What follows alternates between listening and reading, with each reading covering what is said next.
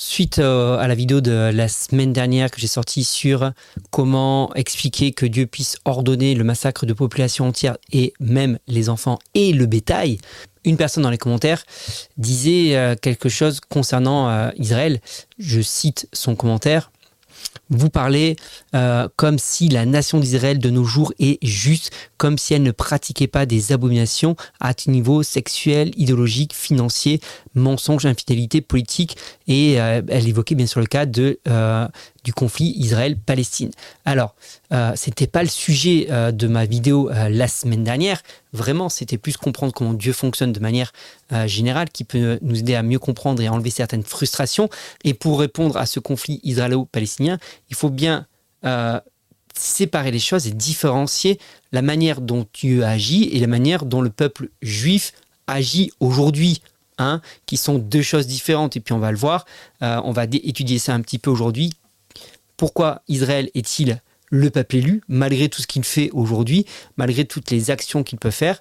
Et le but de cette vidéo est avant tout de prendre un peu de hauteur à la fois sur ce conflit, mais à la fois aussi sur le destin, sur l'histoire du peuple d'Israël, parce que c'est vraiment, c'est vraiment intéressant. Se détacher juste de qui sont les gentils, qui sont les méchants, qui fait le bien ou qui fait le mal, parce que si on se laisse influencer uniquement par les médias, on va être en mode Oh, t'as vu eux, ce qu'ils ont fait, ce sont des gros méchants. Oh, mais t'as pas vu, eux, ils ont fait pire. Oui, mais en fait, eux, ils ont fait encore pire. Oui, mais en fait, c'est eux qui ont commencé en premier. Oui, mais en fait, non, c'est eux qui ont commencé en premier. Et en fait, on s'en sort pas. Et si on essaye uniquement, en plus, avec les données que nous avons, sachant qu'on ne nous dit pas toujours tout, d'un côté ou d'un autre, hein, c'est que c'est compliqué en réalité euh, de se faire un vrai avis si on veut déterminer qui sont les gentils, qui sont les méchants, et si on veut établir vraiment une véritable justice à notre propre niveau, en réalité c'est un peu compliqué. Mais le but de cette vidéo n'est pas de savoir si un tel est juste et si un tel est injuste, le but de cette vidéo est de voir que dit la Bible et quel est le destin de ce peuple. Ça, c'est intéressant.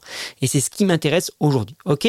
Allez, c'est parti. La première question qu'il faut se poser, c'est bien sûr d'où vient le peuple d'Israël? D'où viennent les Juifs? Les Juifs viennent, euh, sont issus du peuple d'Israël, plus précisément de la tribu de Juda. Le peuple d'Israël, c'est douze tribus selon la Bible, hein, qui sont issus des douze fils de Jacob. Et euh, Juda, à un moment donné, après euh, le roi Salomon, il va y avoir un schisme entre le nord et le sud du peuple d'Israël. Le nord, ça va s'appeler le royaume d'Israël, et le sud va s'appeler le royaume de Juda. Voilà. Et c'est celui qui va rester le plus longtemps. Le royaume du Nord va être plus rapidement déporté, mais le royaume du Juda sera aussi déporté pour plus tard. Et au passage, euh, euh, Jésus est descendant de la tribu de Juda. ok? Donc, le peuple d'Israël, euh, c'est un ensemble de douze tribus à la base, qui sont douze fils de Jacob. Jacob est lui-même le fils d'Isaac et Isaac est lui-même le fils d'Abraham et c'est avec Abraham en premier que Dieu va faire une alliance. Ok? Donc tout part de là, tout part d'un homme, tout part de la révélation de Dieu à un homme avec qui il va faire une alliance et à qui il va faire des promesses. Et c'est la première chose qu'on va voir aujourd'hui, ça se passe dans Genèse. Genèse chapitre 17 au verset 1, qu'est-ce qu'on entend? Quand Abraham eut 99 ans, l'Éternel lui apparut et lui dit, Je suis le Dieu Tout-Puissant, conduis ta vie sous mon regard et comporte-toi de manière irréprochable. Je conclurai une alliance avec toi et je multiplierai ta descendance à l'extrême. Abraham se prosterna la face contre terre et Dieu continua de lui parler en disant, Voici quelle est mon alliance avec toi, tu deviendras l'ancêtre d'une multitude de peuples. Désormais, ton nom ne sera plus Abraham, sans H, Père éminent, mais Abraham, père d'une multitude, car je ferai de toi le père d'une multitude de peuples. Je multiplierai à l'extrême le nombre de tes descendants, et je te donnerai d'être à l'origine de diverses nations. Des rois même seront issus de toi. Je fais une parenthèse. Euh, ici, je fais une pause dans, le, dans le verset, je suis au verset 6. On voit que Dieu, déjà ici, a déjà accompli toutes les promesses qu'il a faites à Abraham. C'est devenu une multitude, Aujourd'hui, euh, si on prend le peuple euh, juif, il y en a sur toute la planète, ok ils, ont, sont vraiment devenus une multitude, euh, c'est devenu une grande nation, et il y a bien eu des rois qui ont été issus d'Abraham, puisque ça a été un peuple, ils ont demandé des rois, et il y a une multitude de rois qui sont sortis de la descendance d'Abraham. Donc jusqu'ici, Dieu a bien tenu ses promesses. Je maintiendrai éternellement mon alliance avec toi, puis avec ta descendance après toi, de génération en génération. En vertu de cette alliance, je serai ton Dieu et celui de ta descendance après toi. Donc là, on a déjà un premier verset qui est fondamental, puisqu'il dit, je maintiendrai éternellement mon alliance avec toi et avec euh, de génération en génération. Donc Dieu établit une alliance avec Abraham et avec la descendance d'Abraham de manière éternelle. Ok? Maintenant, on peut se poser la question, je fais déjà une parenthèse dès maintenant, c'est se dire, mais ok, si c'est le peuple élu, pourquoi euh, Israël agit de telle manière? Pourquoi Israël euh, commet des atrocités aujourd'hui? Parce qu'il y a des atrocités dans les deux camps. On n'est pas là pour savoir qui en a fait le pire, qui a fait les plus grosses atrocités. Je veux juste relever des faits, ok, et dire que Dieu a établi une alliance avec un peuple, et c'est pas parce que Dieu a établi une alliance avec ce peuple que ce peuple est forcément euh, le meilleur, sans faute, et que tout ce qu'il fait est bien. Et c'est ça qu'il faut faire. C'est là où il faut faire la différence. C'est comme bah, avec euh, tes enfants, avec mes enfants, ok euh, Ça restera toujours mes enfants, quoi qu'ils fassent et quoi qu'ils deviennent. Et une mère avec son enfant, je veux dire, j'imagine la mère de Pablo Escobar, bien qu'elle puisse être en désaccord avec ce qui est devenu son fils, le plus gros trafiquant de drogue, c'est pas pour autant que Pablo Escobar n'était plus le fils bah, de sa mère, ou que sa mère a renié son fils. Ok? Donc ce sont, il faut bien différencier les choses. Donc Dieu établit une alliance avec Abraham et sa descendance pour toujours, une alliance éternelle. Ça ne veut pas dire qu'il approuve tout ce que la descendance va faire. Et on va le voir plus tard d'ailleurs que euh, à plusieurs reprises, Dieu va reprocher à son peuple de s'être détourné et que Dieu euh, le dit clairement qu'il n'approuve pas ce qu'ils ont fait. Mais pour autant, il ne les renie pas et pour autant, il ne rompt pas l'alliance avec ce peuple. Bien que ce peuple le déshonore, bien que ce peuple euh, ait la nuque comme il est dit à plusieurs reprises dans la Bible, bien que ce peuple se soit détourné de lui, Dieu a dit qu'il faisait une alliance pour toujours avec Abraham et sa descendance. Et Dieu, quand il dit quelque chose, il tient promesse peu importe ce qui arrive par la suite, quand il dit quelque chose, il tient ses promesses. Point barre. Ok C'est comme toi, je le redis, avec tes enfants. Ils, peuvent faire des mauvaises choses, c'est pas pourtant que tu vas renier tes enfants, ça restera toujours tes enfants. Ok Je continue, verset 7. C'est ce que je viens de dire. Il fait une promesse avec Abraham et sa descendance pour l'éternité. Verset 8 Je te donnerai ainsi qu'à ta descendance ce pays de Canaan où tu vis maintenant en étranger et en nomade. Il sera votre propriété pour l'éternité, et je serai le Dieu de ta descendance. Puis Dieu ajouta, de ton côté tu observeras les clauses de mon alliance, toi et ta descendance de génération en génération. Donc le verset 8, que dire? Est-ce qu'on peut revenir sur ce que Dieu lui-même a déclaré? Je le redis, il dit, je donnerai ce pays de Canaan où tu vis maintenant en étranger, et je le donnerai pour toujours en éternité. Il sera votre propriété pour l'éternité il sera votre propriété pour l'éternité. Donc dès le départ, quand Dieu fait cette promesse à Abraham, non seulement il fait des promesses d'une multitude, alors qu'Abraham n'a pas d'enfant à ce moment-là, il fait une promesse euh, euh, d'une grande nation, de rois qui vont sortir de lui. Ok? Et il dit, je fais une alliance pour toujours avec toi, et cette alliance euh, contient également une propriété terrienne, qui est la terre de Canaan, que je donne et sur laquelle tu habiteras pour l'éternité. Ok? Alors, on va vous enflammez pas, vous enflammez pas dans les commentaires. Laissez-moi développer bien les choses tranquillement pour qu'on puisse voir petit à petit. Et je le redis, et je vais le dire très souvent dans cette vidéo, il ne s'agit pas de savoir si aujourd'hui ce qui se passe est juste ou pas juste, qui a raison, qui n'a pas raison, qui est les méchants, qui sont les gentils. La question n'est pas là. La question c'est de voir quelles sont les promesses que Dieu a faites à un homme et qu'en est-il aujourd'hui. Voilà. C'est l'objectif de cette vidéo. Ok? Euh, donc ça, on voit très clairement dans Genèse que Dieu a fait alliance avec Abraham. Cette alliance que Dieu fait avec Abraham va se concrétiser de deux manières différentes. Parce que Dieu dit, en toi, dans un autre passage, pas dans celui qu'on a lu juste avant, mais euh, Dieu dit aussi, en toi, toutes les nations seront bénies. Or, d'Abraham va sortir explicitement le peuple d'Israël. Et donc, la manifestation de cette alliance que Dieu fait se manifeste premièrement au travers du peuple d'Israël, et d'ailleurs Dieu va refaire alliance avec le peuple d'Israël de manière explicite, et ça on peut lire dans Exode chapitre 19 versets 5 à 6. Maintenant donc, si vous écoutez ma voix, c'est Dieu qui parle, maintenant donc si vous écoutez ma voix, et si vous gardez mon alliance, vous m'appartiendrez entre tous les peuples, car toute la terre est à moi, et vous serez pour moi un royaume de sacrificateurs et une nation sainte. Voilà les paroles que tu diras aux enfants d'Israël. Exode 24, versets 7 et 8, c'est Moïse qui parle cette fois-ci. Il prit le livre de l'Alliance et le lut en présence du peuple. Ils dirent Nous ferons tout ce que l'Éternel a dit et nous obéirons. Moïse prit le sang et il le répandit sur le peuple en disant Voici le sang de l'alliance que l'Éternel a faite avec vous sur toutes ces paroles. Ok? Euh, Deutéronome 5, verset 2 L'Éternel notre Dieu a conclu une alliance avec nous au mont Horeb. Ce n'est pas seulement avec vos ancêtres que l'Éternel a conclu cette alliance, c'est avec nous, qui, euh, avec nous tous qui sommes ici aujourd'hui et en vie. Ok? Donc on voit clairement que Dieu a fait une promesse à Abraham, que cette promesse s'accomplit en premier avec le peuple d'Israël, avec qui il refait alliance. D'accord? C'est pas juste une alliance basée sur l'alliance d'Abraham, mais il va refaire cette alliance avec le peuple d'Israël. Et l'aspersion du sang nous montre que c'est une alliance euh, éternelle. Et ça, c'est un principe qu'on retrouve dans la Bible. Je vais pas développer ça, mais on pourrait le voir euh, dans plusieurs passages. Et ça, je l'ai dit, c'est le premier accomplissement de l'alliance et de la promesse que Dieu fait à Abraham, tu seras une grande nation. Mais il y a une autre promesse que Dieu fait à Abraham, c'est euh, par toi, toutes les nations seront bénies. Et pourquoi toutes les nations? Alors que là, on a une nation spécifique, c'est Israël, mais c'est l'accomplissement de la deuxième partie euh, de l'alliance, entre guillemets, si on peut parler comme ça, mais c'est en Jésus. Parce que en Jésus, toutes les nations vont être bénies, puisque cette fois-ci, ce n'est plus uniquement pour le peuple d'Israël, mais ça va être une ouverture à l'ensemble de l'humanité. Et cette alliance, une fois de plus, va être conclue avec du sang. Quand Jésus va mourir à la croix, le sang va couler. Et Jésus lui-même, dans Luc chapitre 22 par exemple, au moment de la Pâque, va dire, prenez cette coupe, ceci est le sang de la nouvelle alliance.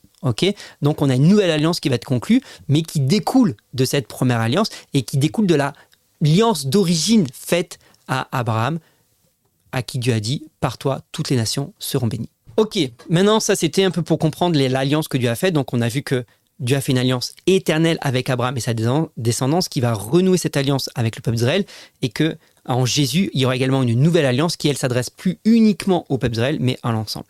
Maintenant, j'aimerais revenir un petit peu euh, dans Genèse parce que Dieu donc promet de donner la terre à Abraham, la terre de Canaan à Abraham. Et si tu veux comprendre pourquoi cette terre spécifiquement, je t'invite à regarder la précédente vidéo et tu comprendras pourquoi la terre a vomi ses habitants et euh, pourquoi Dieu la donne euh, au peuple d'Israël.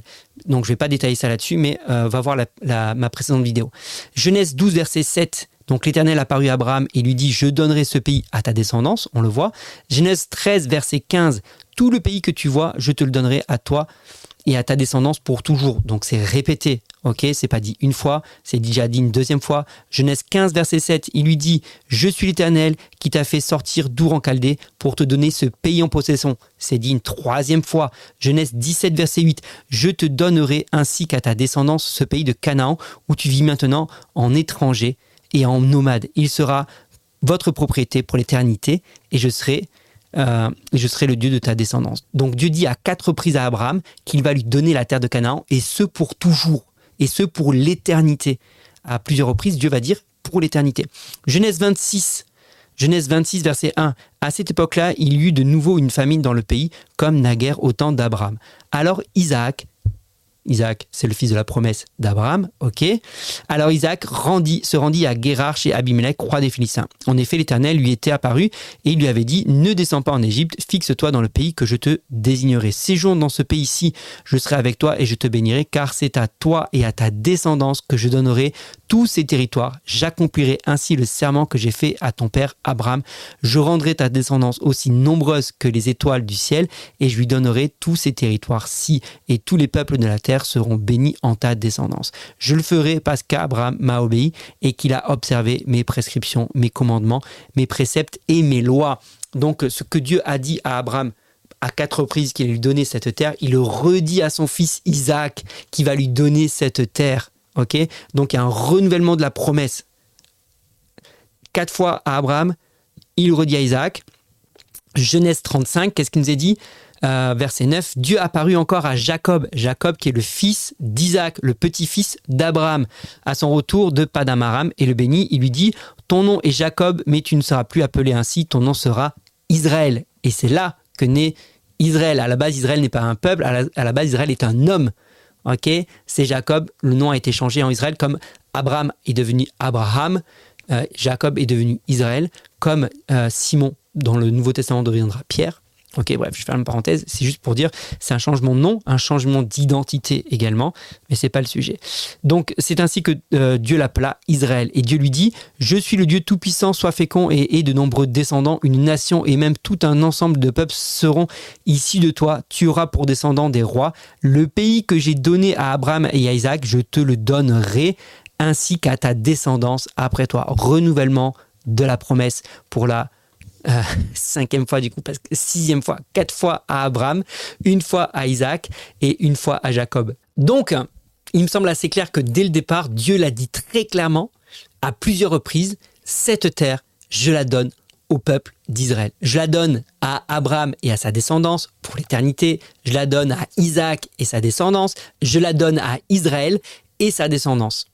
Ok, je pense que ça peut pas être plus clair. Dieu l'a dit, redit, redit. Cette terre, il a réservé cette terre pour le peuple d'Israël. fin du débat. Je pourrais m'arrêter là, mais je ne vais pas m'arrêter là. Ok.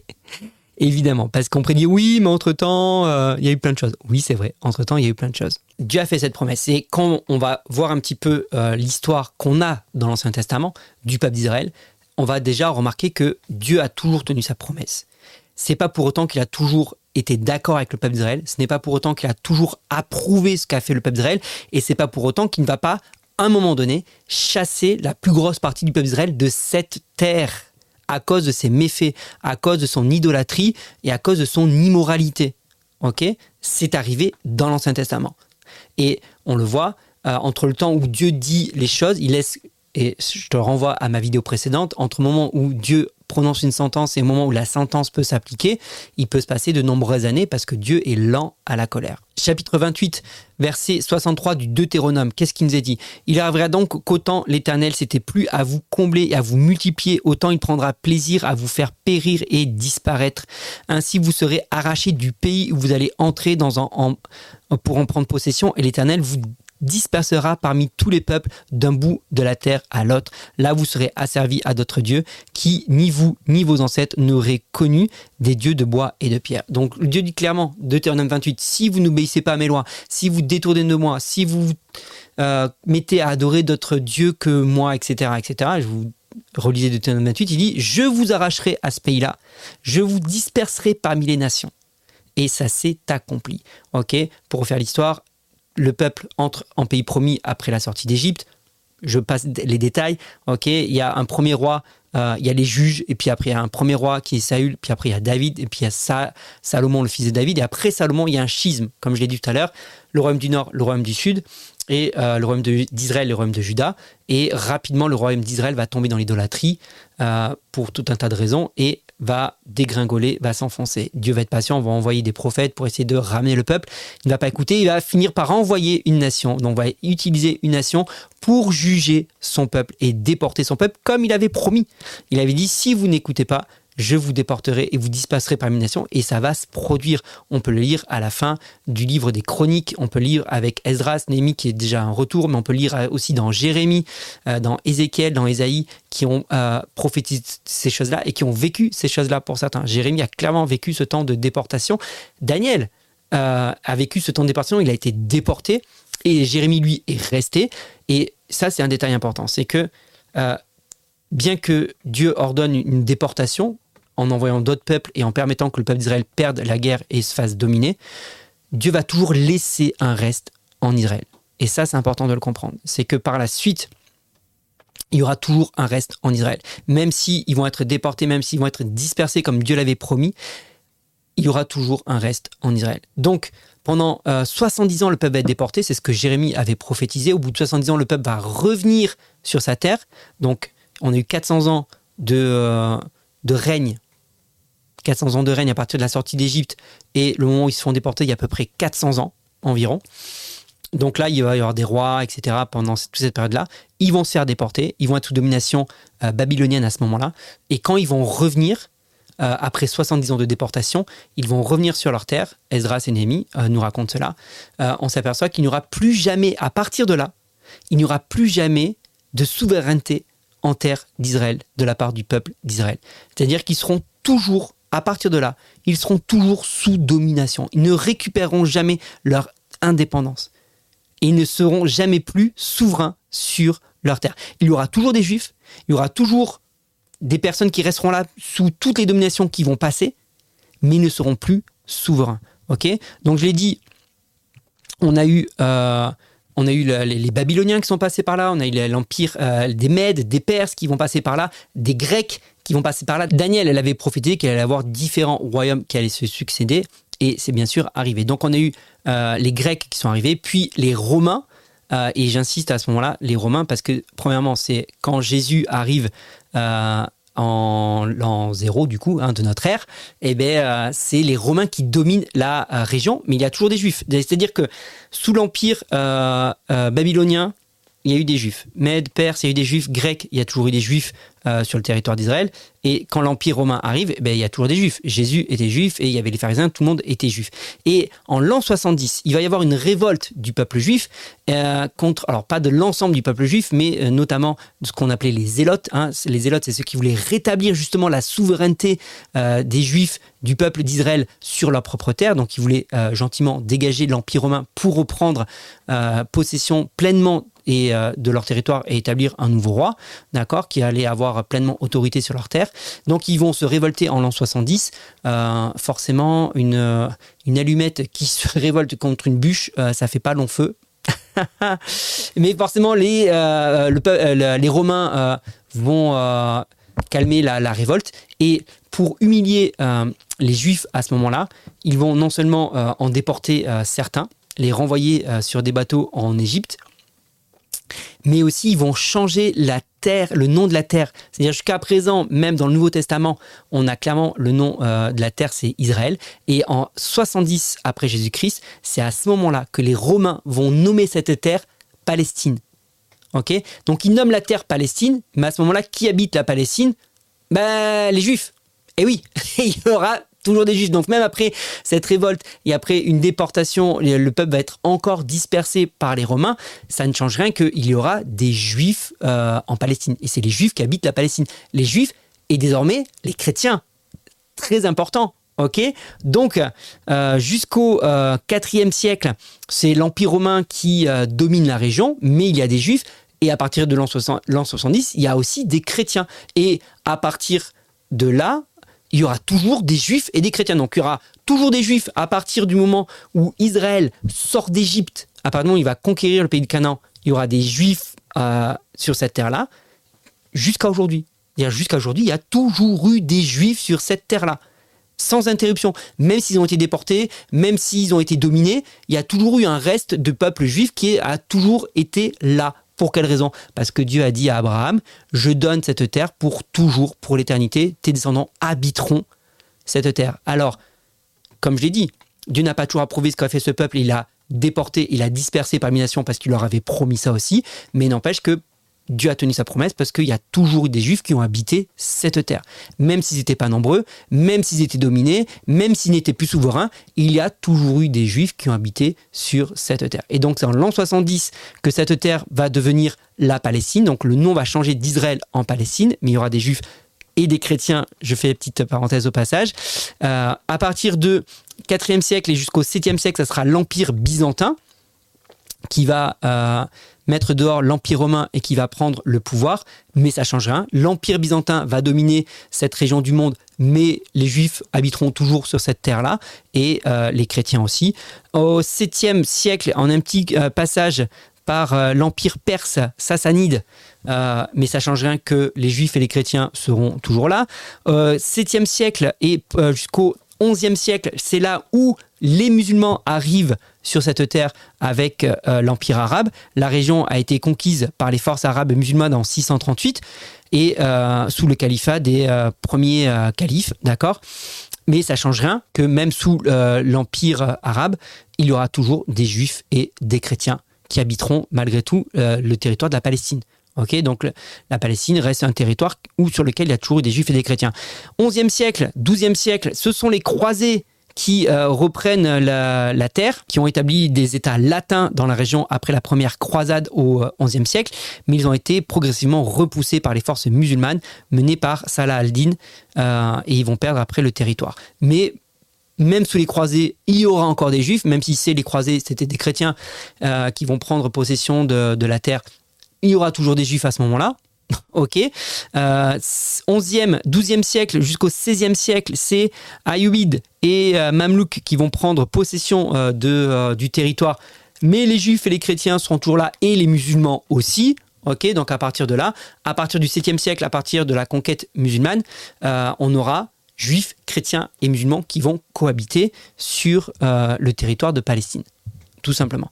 Ok, et c'est à partir du 16e euh, siècle que on va avoir l'Empire ottoman qui va conquérir vraiment toute une grosse partie euh, du Moyen-Orient, hein, de la Turquie euh, jusqu'aux pays arabes, et euh, la Palestine va devenir une province de l'Empire ottoman. Mais en Palestine, même sous l'Empire ottoman, tu l'auras deviné, il y aura des juifs qui habiteront la province, des chrétiens et des musulmans qui vont habiter la province de l'Empire ottoman, la province de la Palestine. Ok, donc dans toutes ces configurations qu'on a vues jusqu'à présent, euh, la Palestine n'a jamais été indépendante. La dernière fois que la Palestine a été indépendante, c'est quand il s'appelait Israël, et c'était quand c'était les rois d'Israël qui gouvernaient. Donc ça remonte, ça remonte à très loin. Ça remonte à avant la première déportation du peuple d'Israël. C'est le seul moment entre la sortie d'Égypte et euh, la première déportation que donc pendant un espace de 400 ans où le territoire d'Israël sera indépendant et sur lequel le peuple d'Israël sera souverain. À partir de là, à partir de la déportation, ce territoire-là n'aura plus jamais son indépendance.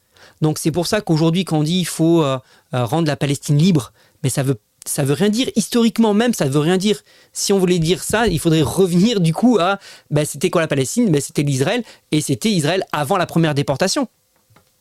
Eh oui, parce que la dernière fois où la Palestine n'a pas été sous une domination, n'était pas intégrée dans un empire, c'est ça que je veux dire. C'est-à-dire que avant euh, le XXe siècle, elle était une province de l'Empire ottoman. Avant l'Empire ottoman, je ne vais pas tout vous refaire, mais bon, à chaque fois, c'était une province d'un empire. Ça n'a jamais été un État indépendant, la Palestine. Avec le nom Palestine en plus de ça. Avec le nom Palestine, la Palestine n'a jamais été un État indépendant, mais a toujours été la province d'un plus grand empire c'est l'Empire romain qui va donner le nom à la Palestine, et puis on l'a vu après, etc., etc. Donc, la seule fois où ce petit territoire, parce qu'au final, c'est pas un grand territoire, hein, mais la, seule fois où ce petit territoire a été indépendant, c'était avant euh, la déportation du peuple d'Israël, et donc quand le peuple d'Israël était sur ces territoires et avait des rois et dominait euh, la région et avait son indépendance. C'est la seule fois où ce territoire-là avait une indépendance et avait sa propre politique, etc. Et après ça, a été constamment sous domination et a constamment été seulement une province d'un empire plus puissant. Et donc c'est important de, bien comprendre l'histoire, parce que quand on écoute aujourd'hui, euh, suivant le, côté où on écoute, on a l'impression que la Palestine appartient, serait uniquement musulmane, et ça devrait être un, territoire musulman, la Palestine. Mais la Palestine n'a jamais été qu'un territoire musulman.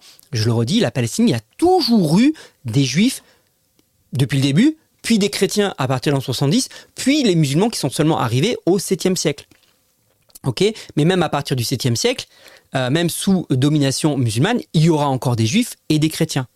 Et surtout, la Palestine n'a jamais été indépendante, mais toujours été une province dans un empire bien plus grand. La suite, tu la connais certainement, euh, l'Empire ottoman s'engage dans la Première Guerre mondiale aux côtés de l'Allemagne, va perdre euh, la Première Guerre mondiale, et ce sont les Alliés qui vont se répartir l'Empire ottoman. Ok, donc l'Empire ottoman va être démantelé et chaque province était censée devenir un État indépendant. J'ai dit était censé parce que la Palestine va poser problème. là, je vais pas rentrer dans tous les détails politiques. Euh, L'Angleterre avait promis aux Arabes la Palestine si il, euh, les, euh, il les aidait à renverser l'Empire ottoman, mais elle avait en même temps promis aux Juifs cette terre-là pour pouvoir retourner là-bas. Ok, et le reste de l'histoire, je pense que vous la connaissez. 47, euh, il y a une première, en 1947, il y a une première proposition des Nations Unies de euh, répartition de la Palestine entre les Arabes et euh, les Juifs.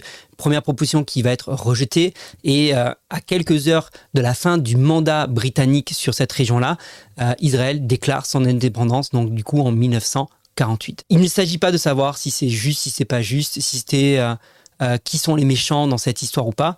Moi, je vois juste quelque chose, c'est qu'il y a un enjeu spirituel qui est derrière. La question que je me pose quand on regarde un peu le destin de ce peuple d'Israël, dire mais pour quelle raison, alors que le peuple était disséminé un peu à travers le monde, d'un coup il décide de rentrer dans son pays? Mais ben, on s'aperçoit une chose, c'est que euh, lors de la Première Guerre mondiale et déjà un petit peu avant, il y a une grosse vague d'antisémitisme qui fait rage en Europe. Et de plus en plus euh, de persécutions contre les juifs. Il y a toujours eu de la persécution. Et d'ailleurs, ça c'était aussi une chose que Dieu avait dit à ce peuple. Je vous, je vous disperserai parmi les nations, mais vous n'aurez jamais un endroit où reposer votre tête, vous n'aurez jamais un endroit où vous serez tranquille. Dieu leur avait dit, et c'est ce qui s'est produit. C'est-à-dire le peuple a effectivement prospéré euh, parmi les nations, mais a toujours été euh, inquiété et n'a jamais été tranquille. Mais Dieu leur avait dit, et c'est ce qui est arrivé. Et Israël est vraiment l'accomplissement des paroles divines. Et Israël reste, pour moi, la preuve que bah, un, Dieu existe, parce que Dieu avait annoncé tout ce qui lui est arrivé, ce destin. Et on ne parle pas de, de, quelque chose de prophétique sur deux ans. Je prophétise que dans deux ans, tu auras une maison. On parle de prophéties qui ont 4000 ans d'existence et qui se sont accomplies sur 4000 ans. Vas-y, trouve-moi un autre peuple sur qui on a prophétisé un destin pareil et qui s'est accompli à la lettre. Vas-y, j'attends. j'attends qu'il y ait un destin pareil. Quel autre peuple? A eu un destin où il a été déporté sous domination et qui, euh, malgré tout, n'a pas perdu sa culture, n'a pas perdu sa langue et existe encore. Surtout qui existe encore. Moi, c'est juste ça qui est incroyable. Malgré toutes les, euh, les empires qui se sont succédés sur ce territoire-là, le peuple s'est maintenu le peuple s'est maintenu. On peut prendre la France, rien que l'histoire de la France aujourd'hui. J'ai envie de dire, ils sont où les Gaulois? Oui, nos ancêtres, les Gaulois, d'accord, mais il y a eu plein de successions. Aujourd'hui, euh, les Gaulois, on parle plus la langue, on ne sait même pas trop quelle langue ils parlaient. C'est c'est pas incroyable quoi. On peut prendre l'Empire romain. Ils sont où les Romains aujourd'hui? Oui, ce sont les Italiens. Il y a Rome encore. Ouais, ok, Rome existe toujours, euh, mais les Romains, euh, ils n'existent plus quoi. Donc même le latin, le latin est une langue morte c'est un truc de malade. Que l'hébreu, l'hébreu biblique, il est peut-être, c'est un, c'est pas l'hébreu courant, mais il existe toujours et certains sont capables de le parler, on est capable de le lire. Euh, c'est juste incroyable. L'histoire de ce peuple est juste incroyable. Et pour moi, 1948 est clairement l'accomplissement de la prophétie que Ésaïe va donner en, au chapitre 66, verset 8. Qui a déjà entendu pareille chose? Qui a déjà vu quelque chose de semblable? Un pays peut-il naître en un seul jour? Une nation peut-elle naître d'un seul coup? Pourtant, à peine en train d'accoucher, Sion a mis euh, ses fils au monde. C'est exactement ce qui s'est passé avec la nation d'Israël. Alors que ça faisait plus de 2500 ans qu'ils étaient sous domination. 2500 ans qu'ils avaient perdu leur souveraineté. En l'espace d'un jour, Israël est redevenu une nation. Ésaïe 66, verset 8. Qui a déjà vu quelque chose de semblable? Un pays peut-il naître en un seul jour? C'est arrivé. C'est arrivé avec le peuple d'Israël. Je ne sais pas quoi te dire. J'ai dit à un moment donné, il faut juste accepter l'évidence. Dieu a fait des promesses. Dieu a toujours tenu sa promesse. Dieu a dit, il y aura toujours des habitants sur cette terre. Il y a toujours eu des habitants sur cette terre toujours eu des habitants sur cette terre. Maintenant, j'aimerais qu'on élève encore un peu le niveau. Là, on a vu le niveau un peu historique. On va euh, monter un peu plus le niveau pour voir le level spirituel de cette histoire. Je l'ai déjà dit plusieurs fois dans cette vidéo, mais je préfère le redire au cas où euh, tu zappes certains passages et que tu n'aurais pas entendu ce que j'ai déjà dit. Le but n'est pas de savoir euh, ce qui est bien, ce qui est mal concernant les juifs aujourd'hui, ce qu'ils font, comment ça se fait, est-ce que c'est justifié ou pas? La question n'est pas là la question de voir l'enjeu spirituel qu'il y a derrière tout ça. Déjà, le fait que Dieu est utilisé pour moi clairement l'antisémitisme, la persécution pour obliger les juifs à rentrer dans leur pays. Qu'est-ce qui pouvait contraindre un peuple Qu'est-ce qui peut contraindre des gens à quitter un endroit où ils sont bien, où ils sont prospères?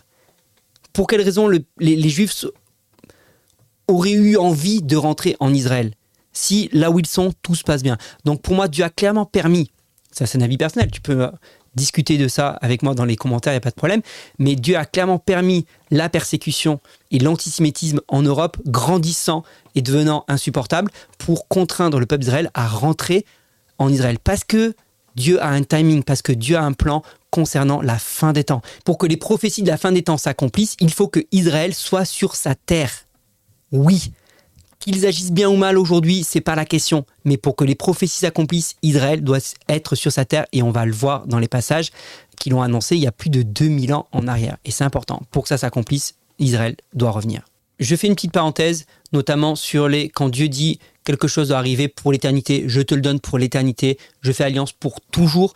J'aimerais euh, faire une petite remarque là-dessus, c'est que quand Dieu parle et qu'il dit pour toujours, a priori c'est pour toujours. Deux prophéties euh, que Dieu a données et qui se sont accomplies jusqu'à aujourd'hui. Quand il a dit pour toujours, c'est pour toujours. La première, euh, c'est dans Ézéchiel chapitre 29, il va prophétiser contre l'Égypte. Donc euh, à ce moment-là, le peuple est encore en déportation et le peuple a voulu chercher à un moment donné de l'aide envers l'Égypte au moment de sa déportation. Et l'Égypte, Dieu dit, a été comme un roseau cassé entre ses mains.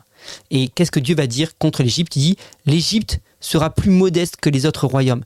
Elle ne s'élèvera plus au-dessus des autres nations. Je réduirai leur importance afin qu'ils ne dominent plus sur les autres nations. Oui, l'Égypte aujourd'hui. L'Égypte existe toujours, mais l'Égypte n'a plus jamais été une grande nation. Aujourd'hui encore, et c'est pas discriminant, c'est juste un fait l'Égypte n'est plus une grande nation et n'a plus jamais été une grande nation. Pourtant, l'Égypte était la nation. Encore aujourd'hui, on parle quand on parle de l'Égypte, on pense quand on pense aux pyramides. On dit tout le temps c'était un pays qui était euh, technologiquement avancé, qui euh, euh, avait une, intelligence supérieure. avec les pyramides, encore aujourd'hui, on ne sait pas toujours, on comprend pas toujours comment ils ont fait. On découvre encore là, j'ai vu des articles récemment passés où on vient de découvrir une nouvelle chambre encore funéraire dans une pyramide qui était cachée qu'on n'avait jamais trouvée. Tu dis mais les mecs c'était incroyable ce qu'ils ont pu faire et accomplir. D'accord? C'était la puissance numéro un à une certaine époque. Ça a été la puissance number one. OK? Et Dieu dit OK, parce que tu t'en es pris à mon peuple, parce que tu n'as pas été le soutien dont ils avaient besoin quand ils en avaient besoin, tu ne seras plus jamais une grande nation. Et c'est arrivé. Ça n'a plus jamais été une grande nation. OK? Dieu a parlé. Point barre. Contre Babylone également il va, à un moment donné, on retrouve ça dans le prophète Jérémie, il dit, Babylone, tu vas devenir un lieu déserté, plus jamais personne ne reconstruira sur tes ruines. à partir du moment où Babylone va être détruite, aujourd'hui encore, tu peux chercher sur une carte l'emplacement de Babylone, c'est un désert. Il n'y a rien. Ok, cette prophétie a été donnée plus de 2000 ans en arrière, plus de 2300 ans en arrière peut-être, et aujourd'hui encore, Babylone est un lieu désert. Dieu a dit, tu ne seras plus jamais habité aujourd'hui, Babylone n'est toujours pas habitée. Donc quand Dieu dit plus jamais, quand Dieu dit pour l'éternité, voilà. Mais de toute façon, je l'ai déjà prouvé, Dieu a dit à Abraham, pour toujours, ta descendance habitera ce pays. Aujourd'hui encore, il y a des juifs sur la terre que Dieu a promis à Abraham. Ok Dieu a bien tenu sa promesse. Donc quand je dis que je veux élever un petit peu le débat au plan spirituel, c'est que on veut se rappeler ce que euh, Paul dit lui-même dans Éphésiens chapitre 6, c'est que nous n'avons pas à lutter contre la chair et le sang, mais contre les principautés, les dominations. Et ça, c'est un principe qu'on ne comprend pas toujours en, en tant que chrétien, c'est que sur cette terre, il y a des territoires physiques qui sont dominés par des principautés spirituelles. Et ça, c'est pas quelque chose que j'invente, on le voit dans Daniel. Dans Daniel chapitre 9, qu'est-ce qui se passe? Il se passe qu'il est en train de prier, il est en train de jeûner, et euh, c'est au bout de 21 jours qu'un ange lui apparaît. Alors nous, on est déjà souvent très sceptiques sur l'apparition des anges, mais dans la Bible, on voit énormément d'apparitions d'anges. Je suis même plutôt étonné qu'on n'ait pas plus d'apparitions d'anges à notre époque. Bref.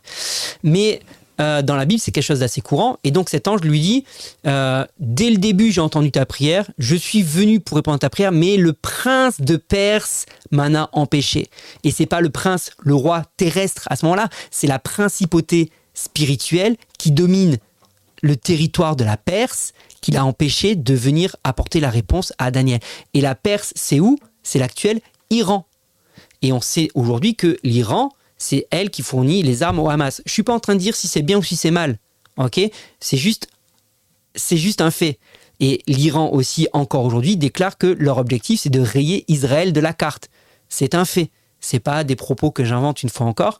C'est un fait. Et c'est intéressant de voir que déjà au temps de Daniel, il y a la chef, la principauté, qui a été placée sur euh, la Perse, qui résistait déjà euh, à l'ange pour que Daniel, descendant du peuple juif, ne reçoive pas de réponse. Et aujourd'hui encore, c'est ce territoire-là, cette principauté-là, qui euh, euh, veut rayer la Israël de la carte. Donc c'est ce que je veux dire par là, c'est que il faut pas regarder juste au premier degré le conflit qu'il y a entre Israël, euh, Gaza, Israël, la Palestine, Israël, l'Iran. Il y a un degré supérieur à ça. Il y a le degré spirituel. Et c'est ça qu'on a besoin de voir aujourd'hui. C'est pour ça qu'on a besoin de prendre de la hauteur sur ce conflit et ne pas s'arrêter juste sur le côté premier degré, comme j'ai dit, mais aussi sur le côté émotionnel. Forcément, il y a des morts, il y a des massacres, il y a des atrocités qui sont faites des deux côtés et on peut vite juger uniquement sur un plan sentimental et sur un plan humain. Or, il faut prendre de la hauteur et regarder aussi sur le plan spirituel ce qui est en train de se mettre en place. D'un côté, il y a de la persécution que Dieu a permise pour obliger le peuple à rentrer en Israël. D'un autre côté, il y a toujours la principauté de Perse qui est toujours à l'œuvre, qui n'a pas bougé. Hein. Depuis Daniel, cette principauté, elle n'est pas partie en vacances, elle est toujours là, elle est toujours à l'œuvre et elle a toujours le même objectif. Ok? Donc, euh, c'est important de, réaliser ça. Et euh, qu'est-ce que je disais tout à l'heure? C'est que pour que les promesses et pour que les prophéties que Dieu a données au travers de ses prophètes dans l'Ancien Testament s'accomplissent, il fallait que le peuple d'Israël revienne. Quelles sont ces fameuses prophéties? On peut lire ça dans Zacharie chapitre 12 verset 2 de Jérusalem, je vais faire une coupe enivrante pour tous les peuples qui l'entourent, il en sera de même pour Judas quand on assiégera Jérusalem. Voici en ce jour-là, je ferai de Jérusalem une très lourde pierre pour toutes les nations, et quiconque essaiera de la lever de terre en sera tout meurtri. Tous les peuples du monde uniront leurs efforts pour la combattre. Et moi, je me dis quelque part, c'est mon interprétation. Je dis pas que c'est la bonne interprétation, mais moi, c'est ce que je comprends de ce texte. Je me dis, mais pour que tous les peuples veuillent attaquer Jérusalem et le territoire euh, qui entoure, parce qu'il dit il en est même pour Judas, euh, pour que toutes les nations veuillent attaquer, c'est qu'à un moment donné, peut-être qu'ils vont faire des choses qui vont soulever la colère de l'ensemble de l'humanité. Pour que tous les peuples, pour que tous les peuples veuillent s'en prendre euh, au territoire d'Israël et à Jérusalem, il va falloir peut-être qu'ils commettent des choses. Je dis pas que c'est bien ce euh, qu'ils vont faire, mais est-ce que c'est sans raison que toutes les nations vont se soulever contre Jérusalem? C'est juste une piste de réflexion. Je dis pas que c'est ça. Je dis que c'est une piste de réflexion. Ça peut être autre chose. Ça peut être aussi uniquement spirituel où d'un coup il y a une aversion contre ce peuple pour X raison et non justifiée, des choses qui peuvent arriver aussi. Euh, mais ça mérite qu'on y réfléchisse. Ok? Verset 4. En ce jour-là, l'Éternel le déclare Je frapperai les chevaux d'épouvante et leurs cavaliers de folie, mais sur le peuple de Juda, je veillerai alors que je rendrai aveugles tous les chevaux des autres peuples. Et les chefs de Juda reconnaîtront alors que pour Jérusalem et pour tous ceux qui l'habitent, la force étant leur Dieu, le Seigneur des armées célestes. Et Dieu dit quelque part qu'au travers de cette situation, Dieu va se révéler à l'ensemble de l'humanité et prouver qu'il est bel et bien le vrai Dieu. Ok? Dans Zacharie 14, il nous est parlé de la bataille finale. Et là, encore une fois de plus, c'est très intéressant. Voici, le jour de l'Éternel arrive et les dépouilles seront partagées au milieu de toi. Je rassemblerai toutes les nations pour qu'elles attaquent Jérusalem. La ville sera prise, les maisons seront pillées et les femmes violées. La moitié de la ville ira en captivité, mais le reste du peuple ne sera pas exterminé de la ville. Dieu annonce les choses. Toutes les nations, encore une fois, toutes les nations vont se soulever contre Jérusalem. La ville sera prise, les femmes seront violées. Donc Dieu annonce clairement qu'il va y avoir des atrocités. Et c'est déjà le cas. Verset 3, l'Éternel paraîtra et il combattra ces nations comme il combat au jour de la bataille. Ses pieds se poseront en ce jour sur la montagne des Oliviers qui est vis-à-vis de Jérusalem du côté de l'Orient. La montagne des Oliviers se fendra par le milieu, à l'Orient et à l'Occident, et il se formera une très grande vallée. Une moitié de la montagne reculera vers le septentrion et une moitié vers le midi. Ok, et il le dit encore clairement à la suite que euh, l'Éternel sera roi de toute la terre. En ce jour-là, l'Éternel sera le seul Éternel et son nom sera le seul nom. Ce qui rejoint les prophéties que Jean a vues également dans Apocalypse, les visions qu'il a reçues, où on va avoir un règne euh, de Jésus pendant mille ans. Et euh, ce temps arrive là, et ce jour-là, l'Éternel viendra poser ses pieds sur le mont euh, le mont des Oliviers et sur le mont Sion. Et, mais avant ça, il faut que toutes les nations se soulèvent contre Jérusalem. Pour que toutes les nations se soulèvent contre Jérusalem et contre le peuple d'Israël, il fallait que le peuple d'Israël revienne sur sa terre. Et pour que toutes les nations se soulèvent contre le peuple d'Israël, il y a un moment donné peut-être des choses qui vont irriter, des choses que vont faire le peuple d'Israël qui vont irriter l'ensemble des nations. J'aimerais également citer Joël chapitre 4 ou chapitre 3, ça dépend des versions, comment ça a été euh, découpé le livre de Joël, tout le monde n'est pas d'accord, mais ça change rien que c'est écrit. Euh, verset 1 du chapitre 4 ou à la fin du chapitre 3. Voici en ces jours-là, en ce temps-là, lorsque je changerai le sort et de Juda et de Jérusalem, je rassemblerai tous les peuples, je les ferai descendre dans la vallée de Josaphat. Alors j'entrerai en jugement contre eux au sujet de mon pays qu'ils se sont partagés. Je rentrerai en jugement contre eux au sujet du pays qu'ils se sont partagés. J'entrerai en jugement contre eux au sujet de mon peuple, celui qui m'appartient, Israël, qu'ils ont dispersé au milieu des nations, et au sujet de mon pays qu'ils se sont partagés. Je rentrerai en jugement contre, contre Israël, qui est mon peuple, qu'ils ont dispersé, et au sujet de mon pays qu'ils se sont partagés. Ok, donc là on voit Dieu affirme une fois de plus au travers d'un prophète encore différent. Tout à l'heure j'ai lu Zacharie, là c'est dans Joël, que euh, bah, la terre lui appartient. C'est son pays. C'est son pays. Dieu avait annoncé que le peuple d'Israël allait revenir. Ézéchiel 28, verset 25, voici ce que déclare le Seigneur l'Éternel. Quand je rassemblerai la communauté d'Israël du milieu des nations parmi lesquelles elle est dispersée, je manifesterai ma sainteté par la façon dont j'agirai envers eux aux yeux des païens. Alors ils habiteront dans leur propre pays, celui que j'ai donné à mon serviteur Jacob. Ils y habiteront en sécurité, ils bâtiront des maisons et planteront des vignes, ils y habiteront en sécurité quand j'aurai exécuté les jugements sur tous leurs voisins qui les méprisent et l'on reconnaîtra que je suis l'Éternel, leur Dieu. Donc une fois de plus, hein, Dieu dit le pays que j'ai donné à Jacob et euh, tous les voisins qui les méprisent, je vais les juger. Voilà. Donc tu peux euh, te laisser prendre par un côté sentimental, mais le fait est que Dieu dit clairement dans la Bible que cette terre lui appartient et que cette terre, il a donné à Abraham et à sa descendance. Voilà, tout simplement. Ça ne justifie pas ce qu'ils font aujourd'hui, euh, ça ne justifie pas certains actes, mais je dis juste que Dieu a parlé. Et quand Dieu parle, euh, les choses s'accomplissent. Et parfois, elles ne s'accomplissent pas toujours comme on veut, ou elles ne s'accomplissent pas toujours comme on imagine. Je, l'ai déjà dit dans la vidéo précédente, je refais une parenthèse, mais va voir cette vidéo concernant euh, pourquoi Dieu permet que des nations complètes, femmes, enfants et bétail, soient parfois éliminées. Et c'est pas systématique, mais ça arrive. C'est comment il fait pour éliminer ces nations-là. Il utilise une autre nation il a utilisé le peuple d'Israël. Comment il a fait pour juger le peuple d'Israël qui s'est détourné de lui? Il a utilisé une autre nation. Mais quand ça arrive, ça ne se passe jamais dans le calme. C'est pas bon, ok les mecs, fin du jeu, euh, on vous sort du pays parce que vous n'avez pas été gentil. Bah, ça se passe au travers de guerres. Il y a forcément des massacres, il y a forcément des viols, il y a forcément des, euh, atrocités qui se passent. Ça ne veut pas dire que Dieu approuve. Ça ne veut pas dire que Dieu euh, aime ça. Ok? Donc, il ne s'agit pas de justifier ce qu'ils sont en train de faire, parce que sur un point de vue humain et un point de vue moral, c'est toujours compliqué, évidemment, quand il y a des atrocités, quand il y a des meurtres, quand il y a des euh, viols, etc. Personne, euh, en principe, n'est censé euh, accepter cela, tolérer cela. Mais Dieu permet peut-être ces choses-là pour que Jérusalem devienne et Juda deviennent une pierre pesante pour toutes les nations, comme c'était annoncé, et que toutes les nations se soulèvent. Et c'est à ce moment-là que l'Éternel va revenir. Qu'est-ce que ça nous dit tout ça? Ça nous dit, un, que Dieu a tenu ses promesses, que la Bible dit vrai que depuis le début, euh, que Dieu, les, promesses que Dieu a fait à Abraham, Isaac, Jacob, l'alliance qu'il a fait avec le d'Israël, il a toujours tenu cette alliance, qu'il a toujours eu des euh, descendants d'Abraham sur la terre d'Israël, même si elle a changé de nom, même si elle a été euh, sous domination étrangère, même si le peuple a été dispersé parmi les nations, il y a toujours eu un reste. Dieu a toujours laissé un reste sur la terre d'Israël.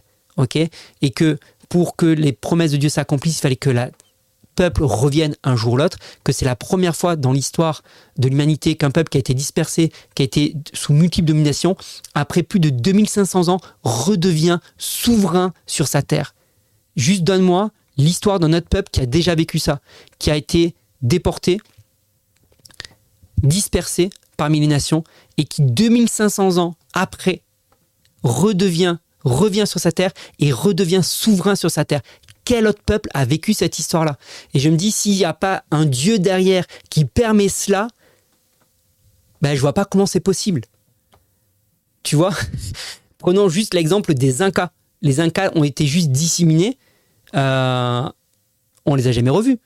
Prenons plus récent. Prenons les Amérindiens hein, d'Amérique, euh, des États-Unis. Les Amérindiens, là, aujourd'hui, sont en train de se réduire comme peau de chagrin. Euh, si tu reviens dans 2500 ans, il n'y en a plus du tout.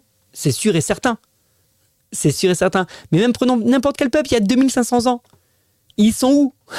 Ils sont où hein, dans la, quand, Parmi tous les peuples qui ont, qui ont déporté euh, euh, les, euh, les, Israélites dans l'Ancien Testament, que ce soit les Moabites, hein, que ce soit les Mèdes, que ce soit les Perses, ils sont où? Ils sont où? Ils ont changé de nom ou peut-être ils sont mélangés, mais ils sont où? Là, 2500 ans de déportation, 2500 ans où ils ont été dispersés, 2500 ans, il y a juste eu parfois un petit reste sur la terre d'Israël, mais ils sont revenus sur le territoire et ils sont à nouveau sur, souverains sur leur C'est juste une histoire incroyable. C'est juste une histoire incroyable. Après, je dis pas que la façon dont c'est fait, c'est bien ou pas. L'histoire n'est pas là, mais c'est juste une histoire incroyable. La deuxième chose que ça nous apprend, un, c'est que Dieu tient ses promesses. La deuxième chose que ça nous apprend, c'est que bah, Jésus revient bientôt parce qu'on le voit clairement que là, c'est en train de faire monter toutes les nations. Petit à petit, on voit toutes les nations se soulever. Et à l'intérieur des nations, on voit que ça devient insupportable parce que c'est compliqué à gérer euh, les pros, les anti, et que ça soulève beaucoup de conflits euh, à l'intérieur de chaque pays. Et que jusqu'à quel point les gouvernements vont tenir. Et à un moment donné, ou euh, peut-être qu'ils vont céder à la pression interne de chaque pays et les, les nations vont se soulever contre pour mettre un terme à ce qui se passe actuellement. Et c'est à ce moment-là que l'Éternel interviendra. Ça veut dire qu'on y est proche, on y est vraiment très proche. Et c'est pour ça que c'est important de regarder et d'avoir les yeux rivés sur ce qui se passe là-bas, sans forcément prendre parti en bien ou en mal, parce que ce n'est pas la question, mais la question est de savoir les choses sont en train de monter. La mayonnaise est en train de monter, elle est presque prête. Ça veut dire que Jésus revient vraiment très, très, très bientôt. Et plus qu'on ne le pense, plutôt qu'on ne l'imagine. Alors les amis, si tu as de retenir une chose de cette vidéo, c'est sois prêt. Ne te laisse pas influencer uniquement par le côté émotionnel. En plus, suivant les médias que tu écoutes, tu seras influencé d'un autre côté ou d'un autre. La question n'est pas là. La question, c'est qu'est-ce que Dieu a fait avec ce peuple? Quelle est l'histoire de ce peuple incroyable? L'histoire est incroyable. Je dis pas ce qu'ils s'y font est, bien. Je le redis encore une fois, hein, au cas où tu n'as pas compris. Mais l'histoire est incroyable. Le destin est incroyable. Dieu a accompli toutes ses promesses envers ce peuple et Jésus revient bientôt. Est-ce que tu es prêt à la rencontre de ton Seigneur? Voilà. Dis-moi qu'est-ce que tu penses de cette vidéo? Je compte sur toi pour partager. Et au passage, si je peux faire ces vidéos, c'est euh, grâce à la mission du Top Chrétien qui ne vit que grâce aux dons. Alors, si tu veux que je puisse continuer à faire ce type de vidéo-là, bah, tu peux me faire un don. Le lien est juste en dessous dans la description. Je te remercie pour ton soutien et j'en profite pour remercier tous ceux qui, euh, depuis des années, me soutiennent. Merci, vraiment un grand merci à tous ceux qui me soutiennent. Il y a des églises qui me soutiennent, il y a des, euh, pas mal de gens qui me soutiennent. Mais si toi aussi tu veux euh, me soutenir, n'hésite pas. Tu as un, lien juste dans la description. Un grand merci à toi. Et puis, partage cette vidéo, abonne-toi à cette chaîne, c'est essentiel pour le référencement. Et aussi les commentaires, c'est important pour le référencement. Merci